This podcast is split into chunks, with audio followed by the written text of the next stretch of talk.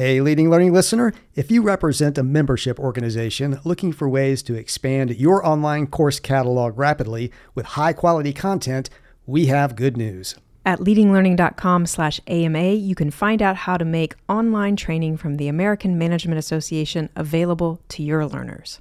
Through a partnership between AMA and Tagoras, the parent company of Leading Learning, you can give your learners access to more than 70 e learning modules covering essential business topics ranging from leading and innovating to managing projects effectively to working in hybrid teams. For details on how to grow your catalog with courses from a true global leader in management training, visit leadinglearning.com/ama. If you're a leader or an aspiring leader in the business of lifelong learning, you're in the right place. I'm Celisa Steele. And I'm Jeff Cobb, and this is the Leading Learning Podcast.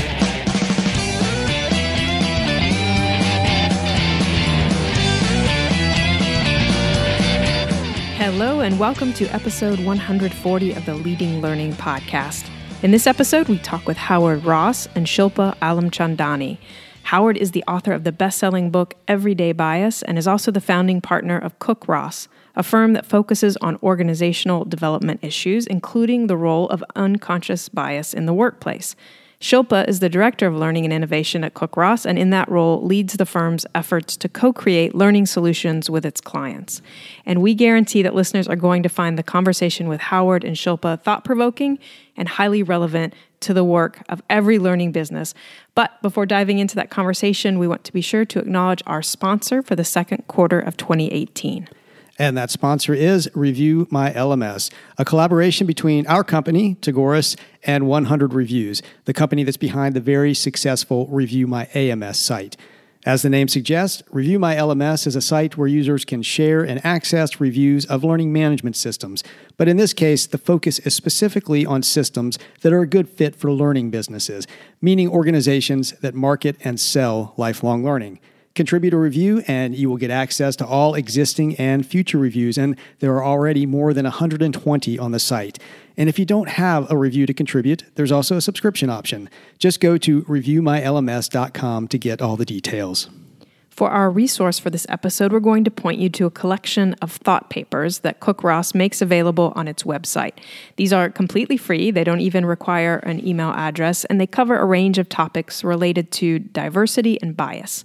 Among the resources there, you will find Howard Ross's white paper, Everyday Bias Further Explorations into How the Unconscious Mind Shapes Our World at Work. And that's a great introduction to the issues he explores in more depth in his book, Everyday Bias. To get to the link, just visit the show notes for this episode at leadinglearning.com slash episode 140. Now, Jeff, I know we were particularly eager to have Howard and Shilpa on this show. What can listeners expect from the conversation?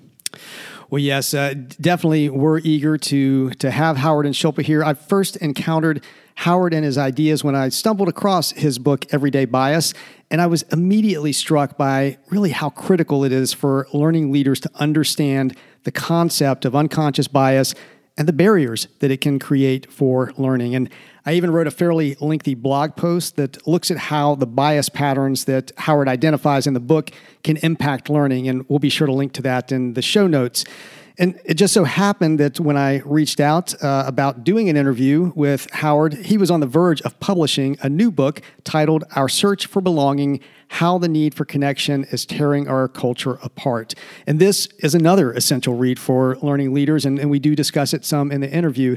And then I was also really thrilled to have Shilpa be part of the conversation. She is herself a, a, learning leader. I mean, really, both Howard and Shilpa are learning leaders. And she's the person charged with making sure the ideas that are at the heart of Cook Ross's work translate into actual new thinking and new behavior for the firm's clients. It was just a great conversation. And the one last comment I'll make before we roll into it is that both Shilpa and Howard shared just really great stories about their own most powerful learning experiences. And listeners will definitely want to stay tuned in for that near the end of the episode. So, without further ado, let's roll the interview with Howard Ross and Shilpa Alimchandani.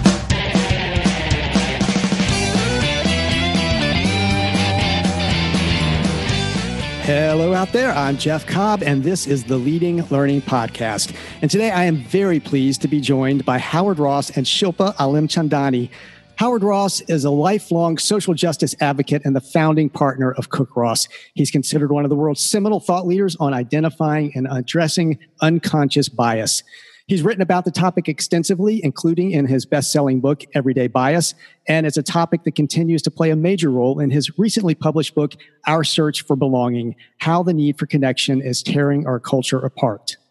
Shilpa Alimchandani is Cook Ross's Director of Learning and Innovation, and she's a learning and development professional with over 17 years of experience in diversity, inclusion, and intercultural learning. And she leads Cook Ross's efforts in co-creating learning solutions with its clients. Shilpa and Howard, I'm hoping we're going to be able to co-create some learning together here on Leading Learning, and I welcome both of you to the show. Thank you, Jeff. Thanks so much, Jeff. It's great to be with you. Well, I really appreciate your taking the time. I think that uh, the work that uh, you know that I know you've been doing for for so long, uh, Howard, really both of you have been doing for so long. It's just it's really important to the audience that we're serving here with leading learning. So I'm wondering if I can get you to just say a little bit about you know what your focus is there at Cook Ross. Sure, Jeff. Thanks. Um, you know what we're really trying to do is to work with organizations to help create cultures in which uh, people feel included, feel a sense of belonging, and function at their highest level. And uh, that shows up in lots of different ways. You know, we've, we've worked with, I think, companies now in 47 of the 50 states and probably close to 50 other countries at this point, just about every kind of industry you can imagine. But they all have the same common uh, framework, which is that people work there and that uh, that the way people interact has a huge impact not only on the success of the business but also on the experience that people have working in the business. And so what we're trying to do is create workplace environments in which people can relate really effectively with each other to get the job done and also feel known and included. And just to add to that, we, um, you know, many of our clients uh, look to us for consulting services on how to improve their cultures, and a big part of that, of course, is learning, mm. is facilitating experiential learning workshops um, for employees, team members at all levels of the organization to really help them to shift the way that they show up and how they engage and interact with each other at work.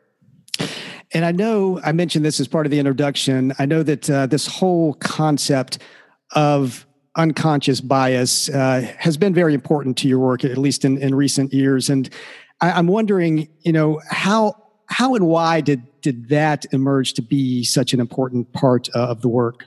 Sure.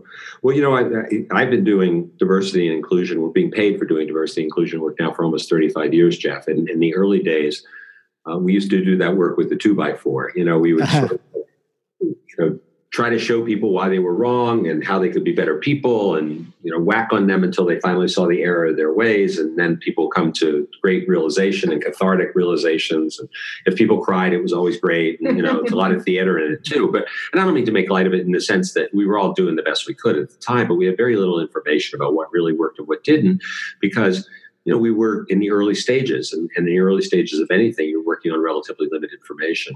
What began to happen was began to notice this pattern, which was that there were a lot of really good people, decent people, who would continually make the wrong decisions, or even or even speak thoughts that you would be surprised they would have because they just seemed like really good people. And a number of incidents that triggered that, but started us on a path of looking at well, if if being a good person is not enough, if this isn't just about you know being a good person and what is it really about? And um, and so we started by looking at dynamics of identity in various different ways. You're looking at psychological models freudian and jungian models of identity and then and actually greatly influenced by eastern traditions because in, in the Eastern traditions, your Buddhism and Hinduism especially, um, identity and, and personality is seen very differently than it's seen in the West. In the West, mm. we see our personalities as these fixed things, where in the Eastern traditions, they're much more tuned into the fact that these are actually in reaction to our life experiences. And once that key got unlocked, then we start to say, well, if if we're forming bias based on our life experiences, if these are learned patterns of behavior, then couldn't they be unlearned as opposed to a fixed personality experience? And right around that time, in the sort of mid to late '90s, uh, the early research from the implicit association test, uh, the test that was designed at Harvard, University of Virginia, and University of Washington to test for implicit or unconscious bias, came out and started to give us material to work with. And then the final piece, or not final because we're always growing, but the, the real pivotal next piece was um, in the uh, right around that time, about 15, 20 years ago, when some of the new neuroscience research started to come out. We started to understand more about the brain and the mind and how we make decisions. And the nice thing about being consultants as opposed to academics is we can learn something today and go out and teach it tomorrow and, and see the impact that it has. And the more we would use some of this new information to talk about the same subject we've been talking about for years, all of a sudden we started to find that there were people who'd been very resistant before who now started saying, wow, this is really interesting. I want more of this. And lo and behold, the whole thing took off. And I definitely want to come back to that, to, to how you do engage with people uh, around this. But be, before we go there, um, you know, for for listeners who may not have tuned into this topic before, can you give just a, an example or two of you know what you mean by unconscious bias and how how that pervades our lives? You know, what's what's a situation where that would come out uh, that where we should be recognizing it? Sure, Jeff. So there are so many examples of unconscious bias. They can be really um, simple examples, like I think about um, when I have a question about technology and how to to best leverage technology, and I'm in a meeting with my team. I almost automatically turn to the youngest member of my team mm. and ask her the question so she could solve the problem. Now, there are people of all ages on my team and generations, and it's not necessary that the youngest person has the answer, but that's a bias that I have around youth and uh, comfort with technology and having those skills. So that's a very quick assumptions that, that I make that this person has the answer to my question. Now, that's kind of an everyday, um, somewhat harmless example. And then you have something like Starbucks. And, and what happened recently when um, two gentlemen were actually arrested uh, because uh, a person who worked there found them to be threatening in some way and and uh, then they were removed from from the restaurant. So that uh, i would imagine was probably um, triggered by unconscious bias and some kind of fear. Obviously the consequences are much greater in that kind of an example. Well it is amazing and i just remember being struck by this in, in reading your book, Howard. Just, I mean, just how pervasive this is. Sort of everywhere you turn, if you if you stop to think about it, if you become conscious, you know, for just a minute, you you realize how much bias is, is pervading your life. And uh, and, and, to be honest, it's it's kind of uncomfortable to to realize that because nobody wants to think of them th- themselves. I don't I don't think you know as a as a biased person. So. To go back to what you you know started to, to reference in terms of your your teaching you know you're going out to to work with people around this topic um, i mean how how receptive are people? It's, it sounds like you know you, you said that they're, they're pretty enthusiastic but are there there challenges there in you know in making making people aware of their bias and then you know ensuring that they're that they're actually going to learn and, and, do something positive uh, with this new consciousness that they have? Yeah. Well it's, it's uh, i'll get a second but i just want to comment before on on the what you were just talking about, I think that there is this sense when we start looking at this work and really understand how prevalent bias is, is in our lives. It is that moment that you described. I remember when I was writing the book, and I had probably read the hundredth study or something, and I was in my the writing room at the, my wife and I have a place we go to on weekends, and and uh, I was in there writing, and she came in, and I was just sitting back in the chair, like looking perplexed. And she says, "What's going on?" I said, "Well, I, I've read enough of these studies now, so I wonder if I can believe anything I think." It's really, it's, it's one of those moments. Of, I don't know if you're familiar with Gary Larson and Far Side cartoons, but oh, yeah. great cartoon he has where these three cows standing in a field, and one of them's looking up, and his eyes are as big as saucers, and the caption reads oh my God, this is grass. We've been eating grass. It's one of those kind of moments, you know, where, you just, where, you just, all of a sudden realize um, that we're not thinking the way we're thinking, and um, and I think that that's at the heart of, of, what we're what we're trying to get people to see is that bias is not fundamentally bad or good. It is simply a function of the mind. Uh, the challenge is, of course, it can show up in ways like Shilpa was describing that can be harmful, in some cases fatal, as we see with police officers who shoot people who, who are unarmed people but who look threatening. Uh, it can be fatal, but it can also be incredibly helpful to us when it helps us spot danger or spot a circumstance early enough to react and respond to it. The, the, what we're trying to do is to get people to be more aware of their bias processes, their inner processes, so that they can distinguish between the times when it's helpful and the times when it's not, more times than they are now. We don't deceive ourselves into thinking that we can make bias go away entirely, nor that we can manage it entirely every time, because it's just not realistic to think that we can. Uh, but what we can do is, is we can help people be more aware of the function, less afraid of it, and embrace the notion more that yes, I do have this mental function that's affecting the way I make decisions. If I want to make good decisions, whether about people or anything else, let me get aware of how I'm making the decision. And the more information I have about the levers that are behind the scenes helping me make this decision, uh, the better choices I'll be able to make. And so, what, what's the typical process when you know when you are in a teaching situation, or you know, as, as you describe it uh, on your website, I know as um, co-creating learning.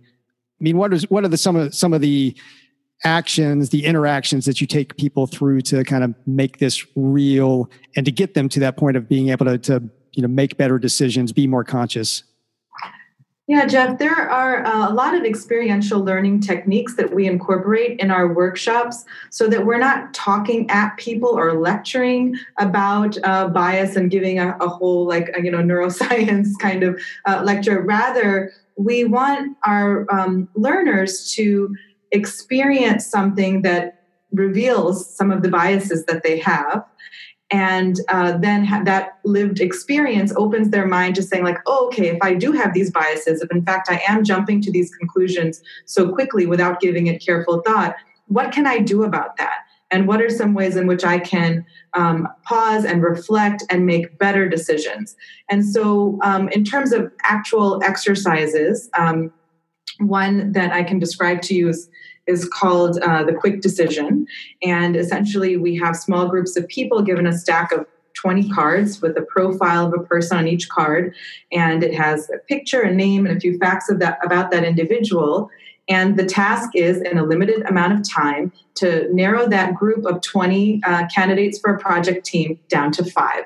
And they have to agree on you know some process to get there. Now because of time pressure and because of limited information this triggers biases right we're asking mm. people to use their automatic brains uh, to make some decisions very quickly and then uh, after that simulation is over to then uh, kind of dissect what just happened debrief what criteria people were using uh, to make those quick decisions, and there, lo and behold, reveal our biases. Right? Someone was smiling, someone wasn't. This person looks competent, this person doesn't. Um, this person looks too old to do the task, this person too young. All of those kinds of things um, then get unearthed in an exercise like that. And then we have another one, Jeff, which is called the big decision, which is um, a, a, selection process, a talent management selection process, where people in the room are given any one of six different resumes and asked to um, to decide between zero to 100% how likely they would be to recommend a person for a particular job and has a resume with a picture of the person and a narrative about the person which presumes to come from references and the like. And they go ahead and make their selection, only find out at the end that all six are identical with the exceptions of the pictures, names, and pronouns. And we routinely have people who rate the exact same resume from 10 to 90%. So they can see right in front of their eyes. In fact, there are lots of times when I've worked with senior groups particularly senior leadership groups, where you come into these groups, I'm sure a lot of our listeners can relate. You come into these groups where you know people were told that they have to be there, and you can tell there's not a lot of enthusiasm. and we'll start with that exercise and then show them the, what we call the big reveal when we tell them that they're actually all the same. And they start looking at each other's paper. Wait, I don't believe this. And, and all of a sudden, all of a sudden, they've seen bias play out right before their eyes. So they're now interested in what they can do about it. And so when they walk out of an experience, you know, like that, like you said, you know, they've maybe been sent to it, so somebody's expecting some positive results to to come from this. You know, hopefully they're going to be able to make better decisions. Um, hopefully that's going to lead to things like uh, more fairness, uh, social justice on, on, a, on a bigger, you know, picture scale. What what are some of the the other big benefits of of being more conscious about bias? Um, you know, what's the, what's the big upside of this? Well, one thing I want to I want to um, I really emphasize as you were talking about that better decisions and social justice, et cetera, is that one of the things we really emphasize with our clients, Jeff, is that this is a situation uh, where we can do well by doing good. Hmm. You know, when when let's say if Shilpa and I are going into an interview and somebody tends to lean towards me because they see men in leadership more than they see women in leadership on an unconscious level. It's not only unfair to Shilpa, but it's also a stupid way to make a talent management decision because you're right. will be rolling the dice to determine if you get the best person, since the criteria you're using aren't even criteria that you're aware of. And so I think it's really important for people to understand that, that this is a place where by teaching people how to do this, we, we either way that we emphasize it, if we emphasize it for the be- in the best interest of the business, then people benefit relative to fairness. If we emphasize it based on fairness, people benefit relative to the business. It's a win-win on both sides. And you know, most of the the people who are going to be listening here, I mean, they can benefit personally from this, but they're also going to be responsible for for facilitating, for for leading um, learning, you know, in, in, a variety of different circumstances. And um, I mean, and it seems to me that bias in just about any form is is going to be a barrier to learning um, in, in the you know the big the big broad sense of learning. Is there anything you could suggest to somebody who's responsible for leading, facilitating, producing uh, learning events to help maybe mitigate uh, some of the, the bias that uh, attendees might naturally bring into that learning situation that could potentially prevent them from getting everything out of it that they could? That's a that's a very interesting question, uh, Jeff, because there's certainly all kinds of expectations people have coming into you know a major uh, learning event of the speakers and you know what kind of status that they have and um, what they're supposed to get out of that um, particular learning experience. And so uh, some we we teach a number of, of techniques to help people to really um, slow down and pause and reflect on uh, what those assumptions are. In fact, when we do diversity work, you know, one of the questions we'll often ask participants are, "What are the stories you were just making up about me as I approached the microphone and uh, to stand in front of you?" You know, what mm. just by observing my demeanor, my appearance, my dress. Um, you probably had all kinds of very quick uh, judgments you were making about me as the person in front of the room and to kind of acknowledge that and name that because we do this all the time. And to then be able to to give voice to it and let it go right? Because you know now you've acknowledged it and you're willing to accept that you could be completely wrong about those assumptions and then create the openness to learn. And perhaps there's something um, you know that you didn't even know was there that you could learn from this this person once you let go of the judgments that you had about that person. Yeah. I think the other thing jeff is that it's it's really important that um, facilitators of this work particularly have done their own work on the issue. Mm. Uh, know, one of the things that we really emphasize with people is uh, in when we're training our own facilitators is, is to come from a condition of humility not acting as if we've got it together and now we're teaching here to teach you the light, um, but rather that we're all in this together. And um, and and these instances regularly come up. And Shilpa and I were at a conference along with uh, my wife Leslie Traub, who's also one of my par- business partners, and uh, we were coming back from Minneapolis from a conference, and we landed at, at National Airport here in D.C. and walked down into the main concourse, and walking 20 feet in front of us was Martin Luther King III, Dr. King's son.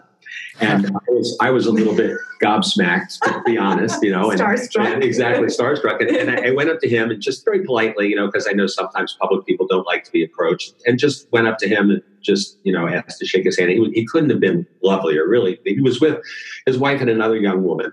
And um, and he, I, you know, thanked him for the role his father played in my life, as I'm sure millions of people have, and then asked to take a picture. We took a picture, and this other young woman who was with him took the picture. And then the next day, um, Leslie and I were had some visitors, and I was telling them about it, and uh, and I said, yeah, he was with his wife and um, probably his assistant. And she said, Leslie said to me, and no, actually, uh, she was his chief of staff. And I said, I sat there, stopped for a second. I said to myself, wow, if that was a young man, would I have assumed that it was his assistant? And I, I, don't know the answer to that, obviously, but but my guess is I probably would have been more likely to say maybe it was his lawyer or maybe it was you know something else. Uh, but and and so you know what we try to get across to people is that we're human like they are. We want facilitators to be willing to share their own humanity, their own blind spots, because in doing that, we can actually invite people into the conversation, make it safer for people to talk about their own biases you know, and as I'm listening to both of you uh, talk about this, it, it just it seems to me there's a lot in this that's about simply being willing to potentially slow down a little bit, just to to pause, um, to take that time to to reflect and and to have the willingness in the first place. You have to have that humility that's going to, you know, make you able to do that. But but you have to make that time and and as a facilitator of learning experiences, figuring out ways to to help people make that time to to help them pause and reflect in the way that they're going to need to if they're going to recognize that they've got these biases that might be interfering with their learning. Does that sound on track?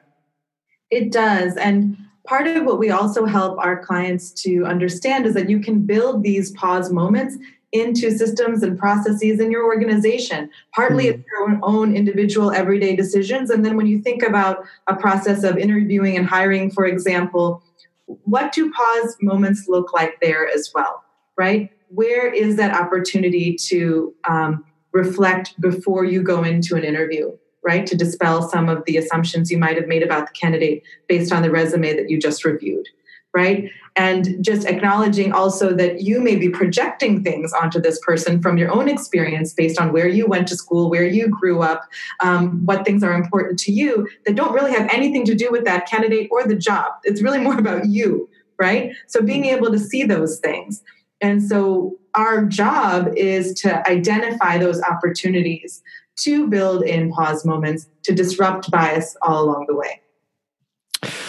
Well, and I'm gonna I'm gonna I guess pause a little bit here, or maybe maybe turn us a, a little bit because um, I want to take this this conversation around bias to where it seems to have evolved uh, in your work, or, or at least in in your writing, Howard. Because you know your your recently published book is titled "Our Search for Belonging: um, How Our Need to Connect Is Tearing Us Apart," and uh, you know, I, am about halfway through that at this point. As I was saying before we started, it's it's another fascinating and, and timely read. It, it, definitely carries on the thinking about unconscious bias and, and how that plays out in our in our relationships and our connections to others. Um, I'm wondering, would you would you tell listeners a little bit um, about the the premise of this new book and why belonging has become uh, such a critical issue as kind of a, a a follow on or an extension of, uh, of this work around unconscious biases?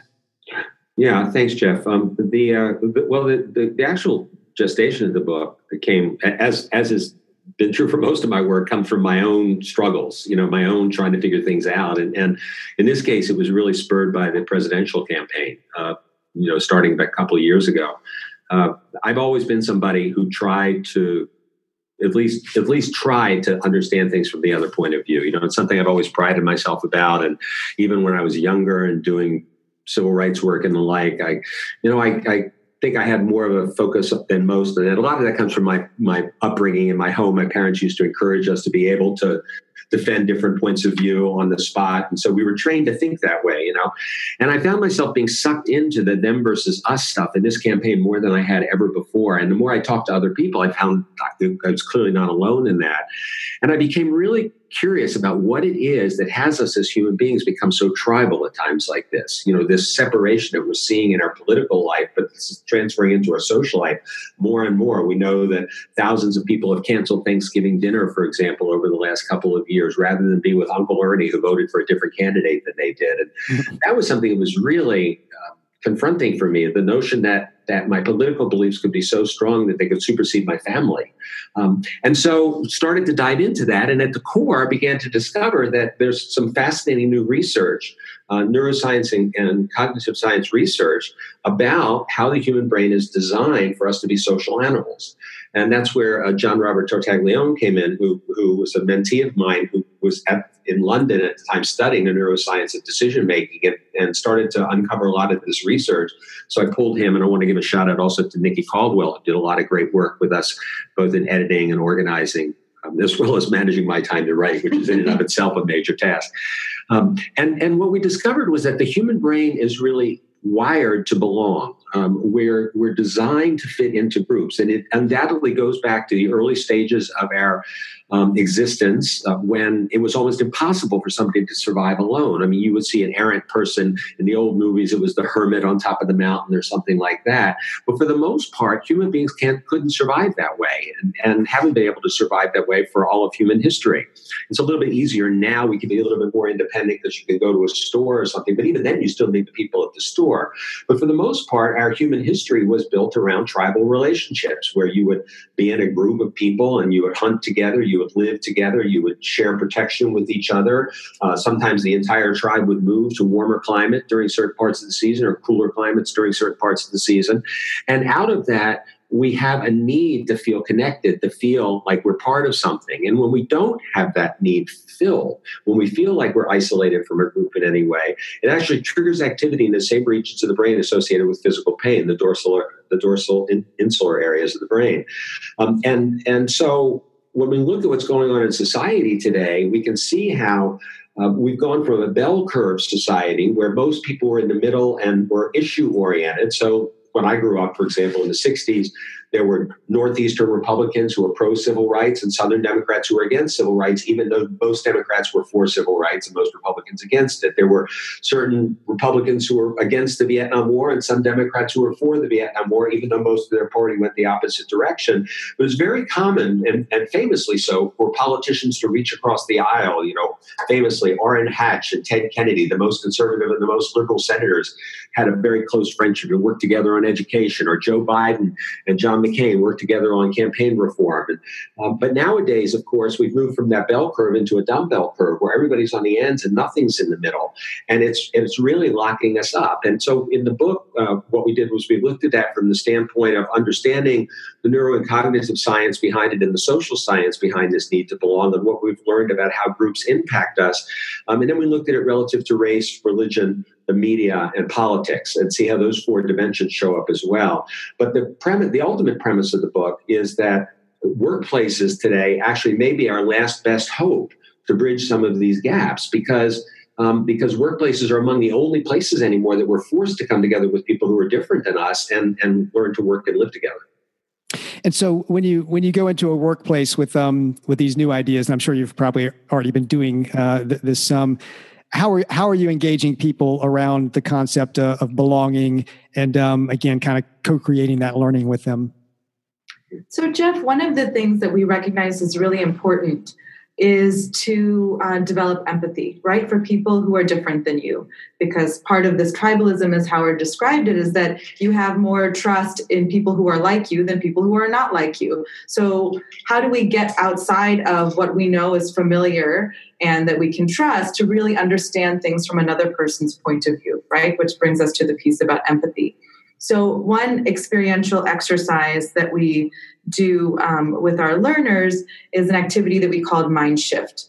And in that, you uh, have a profile of an individual um, that just has um, a, a, photo, a name, and a quote from this person about something that they experience every day. Often it's a kind of a micro behavior, some subtle inequity uh, that they experience because of an aspect of their identity, whether that aspect be ethnicity or age or gender, gender identity, uh, uh, political affiliation, any number of, of different topics. We've got you know 26 of these.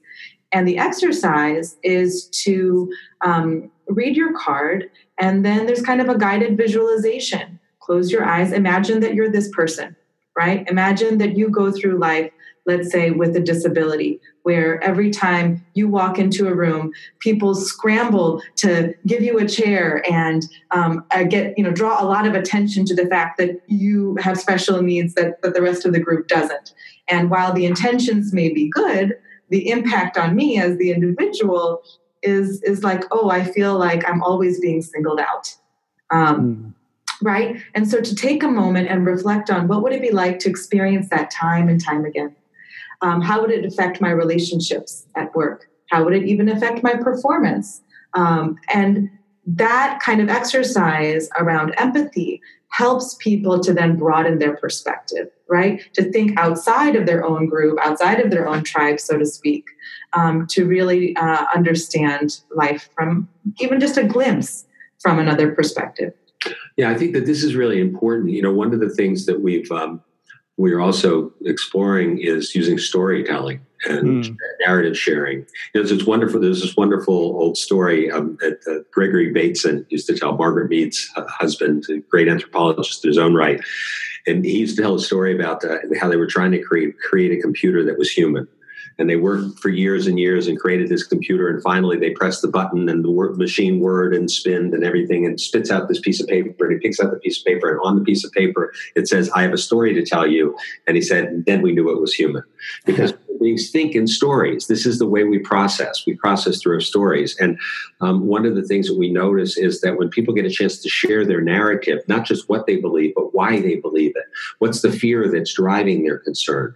It's incredibly powerful. I know that you know know, Jeff, from reading the book, that one of the things that I did to start when working with this book, because I'm my politics generally are on the left, and um, you know, and, and most of my friends are on that side as well, is I went out seeking out people who voted for President Trump to talk to. At the time of the book, I think I, I interviewed about 50. Now it's well over 100, and, and, in fact, I get so much value out of it that I keep doing it. And um, and one of the things that I found was how much um, I had been stereotyping folks who voted for him as as a singular group. But we have a tendency to do this anyway. There's a there's a phenomenon that's been called the outgroup outgroup homogeneity effect that we tend to think of people who are in groups outside of ours as homogeneous. Right. We know all the differences in our own group. we see them as all the same. Um, but what I found was with the people who I talked to who voted for President Trump, that they ranged from people who were the sort of kind of hard nosed person you would have seen in TV on a rally or something like that, to people who literally said to me, "quote." I held my nose and voted for him because I just couldn't vote for her. In fact, 56% of the people who I interviewed actually said they voted more against her than they voted for him. Many of them disagreed with him on a lot of policy positions, but they had a really strong sacralized position like abortion, let's say, or, or gun rights or something else that they just could not vote against. Um, there were some people who just saw him differently completely than I did, but overwhelmingly, really nice people um, no, you know, nothing strange or different. Um, the kind of people you would, in fact, some cases surprising who the people. You know, one guy was a PhD philosopher from Princeton, and somebody else was a master's degree in education from University of Pennsylvania. And you know, so so um, it was incredibly helpful. And the stories have actually built enormous, enormously more empathy for me in the in talking from people to people from that side of the political realm. And what I notice is because I'm bringing more empathy to the conversation and not judging them as much, but really wanting to listen and understand, we actually have some incredible conversations that actually lead to potential solutions to things because we're willing to listen to each other rather than demonize each other. It is amazing how how powerful that is when you're, you know, when when somebody stops just being an, abstract and, and you and you get to engage with their story and hear you know what's really happened in their lives and, and why they have the perspectives uh, that they have. And i think uh, again it seems like that uh, so much of this comes comes down to to slowing down a little bit taking time to pause to reflect to listen um, to engage uh, basically and uh, just being open to to doing that. Um, I'd, I'd, like to be because of the nature of the the audience that we serve here i've had a, a, a sort of a perspective or a question on my mind that I wanted to raise with you because you know you've talked about political groups and you know they're obviously you know the sort of racial and ethnic uh, type uh, issues that can come into play, but um, kind of a, t- a different type of grouping. Most of the of our listeners, I think probably most of them, um, work for trade and professional associations. So you know, basically groups of people who are bonding together um, uh, because of the professional identity uh, I guess. And I, would love your perspective to the extent you, you have one. I'm, I'm sure you do. Uh, on uh, what what are some of the what are some of the potential opportunities or, or, challenges for for those types of groups? And I'm thinking particularly since you know these are supposed to be groups that are there to uh, kind of move a field or an industry forward. They're supposed to be kind of the you know the keepers of the knowledge, the the promoters of learning, of, of positive change and growth in in whatever field or, or, or sector uh, they're serving what should they maybe be attuned to uh, in terms of being those types of groups? Very interesting question, Jeff. I immediately thought about uh, some colleagues of ours who recently did some work with a group of urban planners, a professional association of urban planners. And, you know, uh, diversity, equity, inclusion, um, bias is not a common topic in these uh, professional conferences for this particular group of people. And so this was a new topic that our colleagues, um, Allison Robinson and Zenilda Rodriguez, um, brought to the conference. And what the what was so fascinating was how they helped urban planners to see how bias impacts the decisions they make in this profession, which is shaping our cities, our communities all over the country, right? Mm. Where people live, where they work, where they shop, how they engage with each other, which is all about how the space and the and um, the city is planned. That um, access to certain spaces or not um, how they're designed for certain populations, how inclusive those spaces are. Those are all decisions in the hands of urban planners. And they may not even think about themselves as making those diversity and inclusion decisions every day. But in fact, that's part of their work. That's the impact of what they do. So, like that, with so many professions, when you think about the populations, communities, businesses that any of these trade associations, um, their members serve, bias impacts their decision making. It impacts um, how people access their services and their products.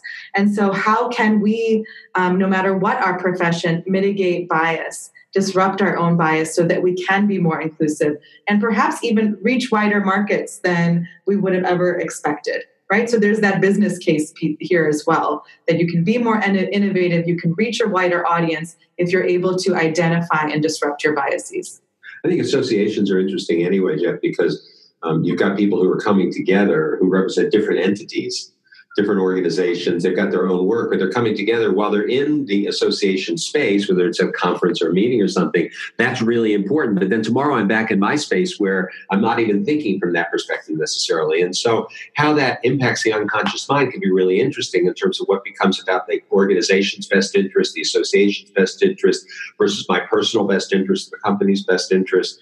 Um, we may have a company that's doing pretty well about diversity around diversity issues, but when we look at our association, we may be tremendously underrepresented by certain groups of people of color, for example, or or even um, demographic locations, geographical locations around the country, so or around the world for that matter. And so there are lots of places where difference can play out in ways that are slightly different than they are in business environments, and um, but are still really important.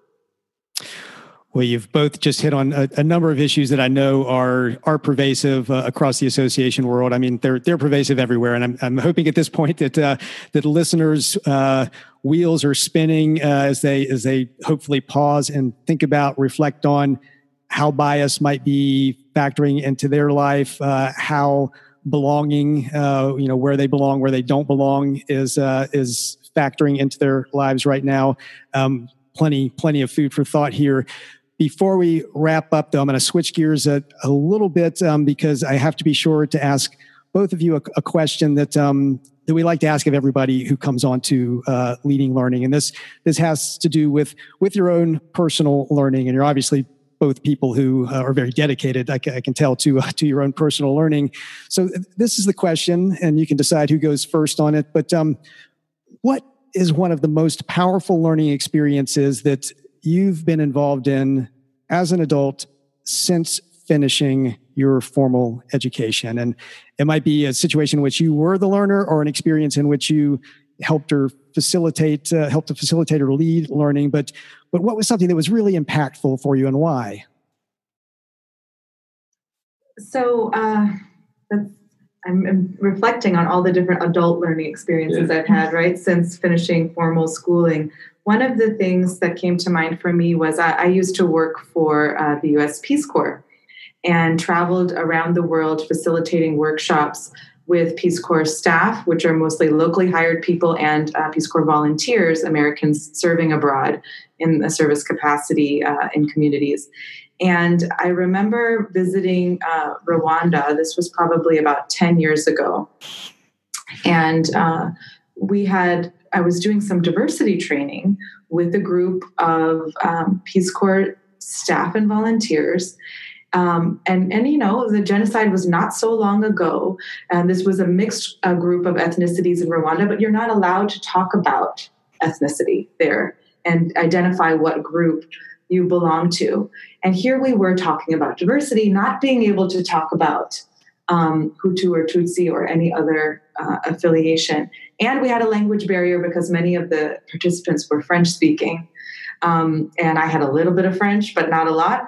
Um, and we did an exercise of, in silence. Um, it's called the impact of exclusion with a bunch of um, stickers that you put on people's uh, backs. And uh, so as a facilitator, I put a, a, sticker on each person's back in the room. They couldn't see what sticker they had on their own backs. And the uh, only direction I gave them was to organize themselves based on the sticker and that they couldn't talk. It had to be in complete silence. And then to observe what happened in the room um, with people for, forming these different groups. And the stickers happened to be of different colors. So obviously people, uh, you know, differentiated themselves that way. And then there were a few outliers that didn't fit in anywhere. And I've done this exercise for lots of different groups over the years but it was really memorable for me to do it in that space with that group of people who couldn't talk about um, differences for which you know they had lost family members and we got to the heart of the issue of how when we divide ourselves and don't see our common humanity the impact of that what exclusion really looks like and so that for me was a really profound experience as a facilitator and for me as a learner at that time too to recognize the humanity in the other and how to facilitate that. Wow, that's a, that's a fascinating story. Thank, thanks so much for sharing. I'm still emotionally moved by that, even as she's talking about it now, many years later. So, how about you, Howard? Um, I think mine, you know, there's, there have been so many. I've been so blessed to be in various different circumstances, but I think probably the one that comes to mind is that I had the opportunity to spend a year as professor of diversity in residence at Bennett College for Women, which is a historically black college at Greensboro, North Carolina and went down there not knowing really quite what to expect this old white guy coming in to teach young black women about diversity and inclusion. So um, so I started the first class by stepping up in front of the room and saying, "Hi, hi, I'm Howard Ross. What do you see?" And I went to the blackboard, put a line down the middle of the blackboard, blackboard, and just started letting them write any, put up anything they wanted. So first they were pretty tame, like tall, you're a man, you know, probably white, that was what one of them said probably white. Mm-hmm. and then uh, and but then they started to really go for it you know probably racist probably conservative probably wealthy probably all these kinds of things filled half the blackboard. And then after a while i stopped and i said okay now what i'd like you to do is to tell me what you think i see. And uh, and they put up all the projections that they had on the assumptions that they had about stereotypes that I, I, would have with them and filled that side of the board. And then we went back to the board with the with an eraser and I went with each thing that they put up and said, now I want you to identify which of these things you know are true versus which are interpretations. And by the time we were finished, there were three left on the board. I think there was that I was a man, that I was tall, and and I don't think even white was one of them, but I think bald was the other one. You know, um, but the uh, but and, and and I said to them, that's what we're here to talk about this term. And and that was from there we were great. And and it was it was an amazing experience to be able to put myself in their lives because uh, it was very intimate uh, classroom experience. It was more more of a semester long workshop than it was lecturing. Um, and uh, I still today have five or six of them who this is 10 years ago now, and I still five or six of them that I hear from regularly or call to get advice or something like that. And, and those kinds of experiences, I think, particularly as a as a white skinned man who is used to being in environments where people accommodate to our culture. Um, to be in situations like that, or another one was being in, in spending 10 years on the external advisory board for the Human Rights Campaign as a straight man. Um, that, that they're incredibly rich learning experiences to be able to be immersed in other people's cultures where they're not necessarily accommodating to you uh, when you when you're in the privileged group, and and I'm, I'm immensely grateful for those experiences. Well, that that's uh, also a fascinating story. Thank you so much to, to both of you for uh, for sharing uh, those stories. Those are fantastic learning experiences, and uh, again, hope uh, hope that gets listeners re- reflecting uh, on on their own learning experiences. Well, thanks so much again for for taking the, the the, time to to be on the show today. If if if listeners want to know more about the the work you're doing at Cook Ross, uh, find out more about your your books, uh, Howard, where where should where should people go? Uh, they can go to www.cookross.com or send an email to looking for answers at cookross.com, and we'll be glad to get back to them. Well, great. Well, Shilpa, Howard, thanks so much for being on the Leading Learning podcast. Thank you, Jeff. Thanks, Jeff. It's really been a pleasure. That wraps up our interview with Howard Ross and Shilpa Alimchandani. To get show notes for this episode, go to leadinglearning.com slash episode 140. This includes a link to the free Cook Ross thought papers that we mentioned as the resource for this episode. While you're there at the show notes, you'll also see various options for subscribing to the podcast. And if you're getting value out of what you hear on Leading Learning, we'd be truly grateful if you would subscribe. We'd also be grateful if you'd take a minute to give us a rating and a review on iTunes. Go to leadinglearning.com slash iTunes. Jeff and I really appreciate your ratings and reviews, and those reviews and ratings also help others interested in leading learning find this podcast. And we'd also be grateful if you would take a minute to visit our sponsor for this quarter, Review My LMS. Celisa and I put a lot of work into producing and delivering the Leading Learning podcast. And one of the key reasons we're able to do that is because we're able to generate revenue through other sources like Review My LMS. So please visit reviewmylms.com. And if you can, contribute a review to help others find the right platform for their needs. And we hope you'll consider telling others about the podcast. You can send a tweet by going to leadinglearning.com slash share, or if tweeting isn't your thing, pick another social network of your preference and spread the good word that way. Thanks again, and we'll see you next time on the Leading Learning Podcast.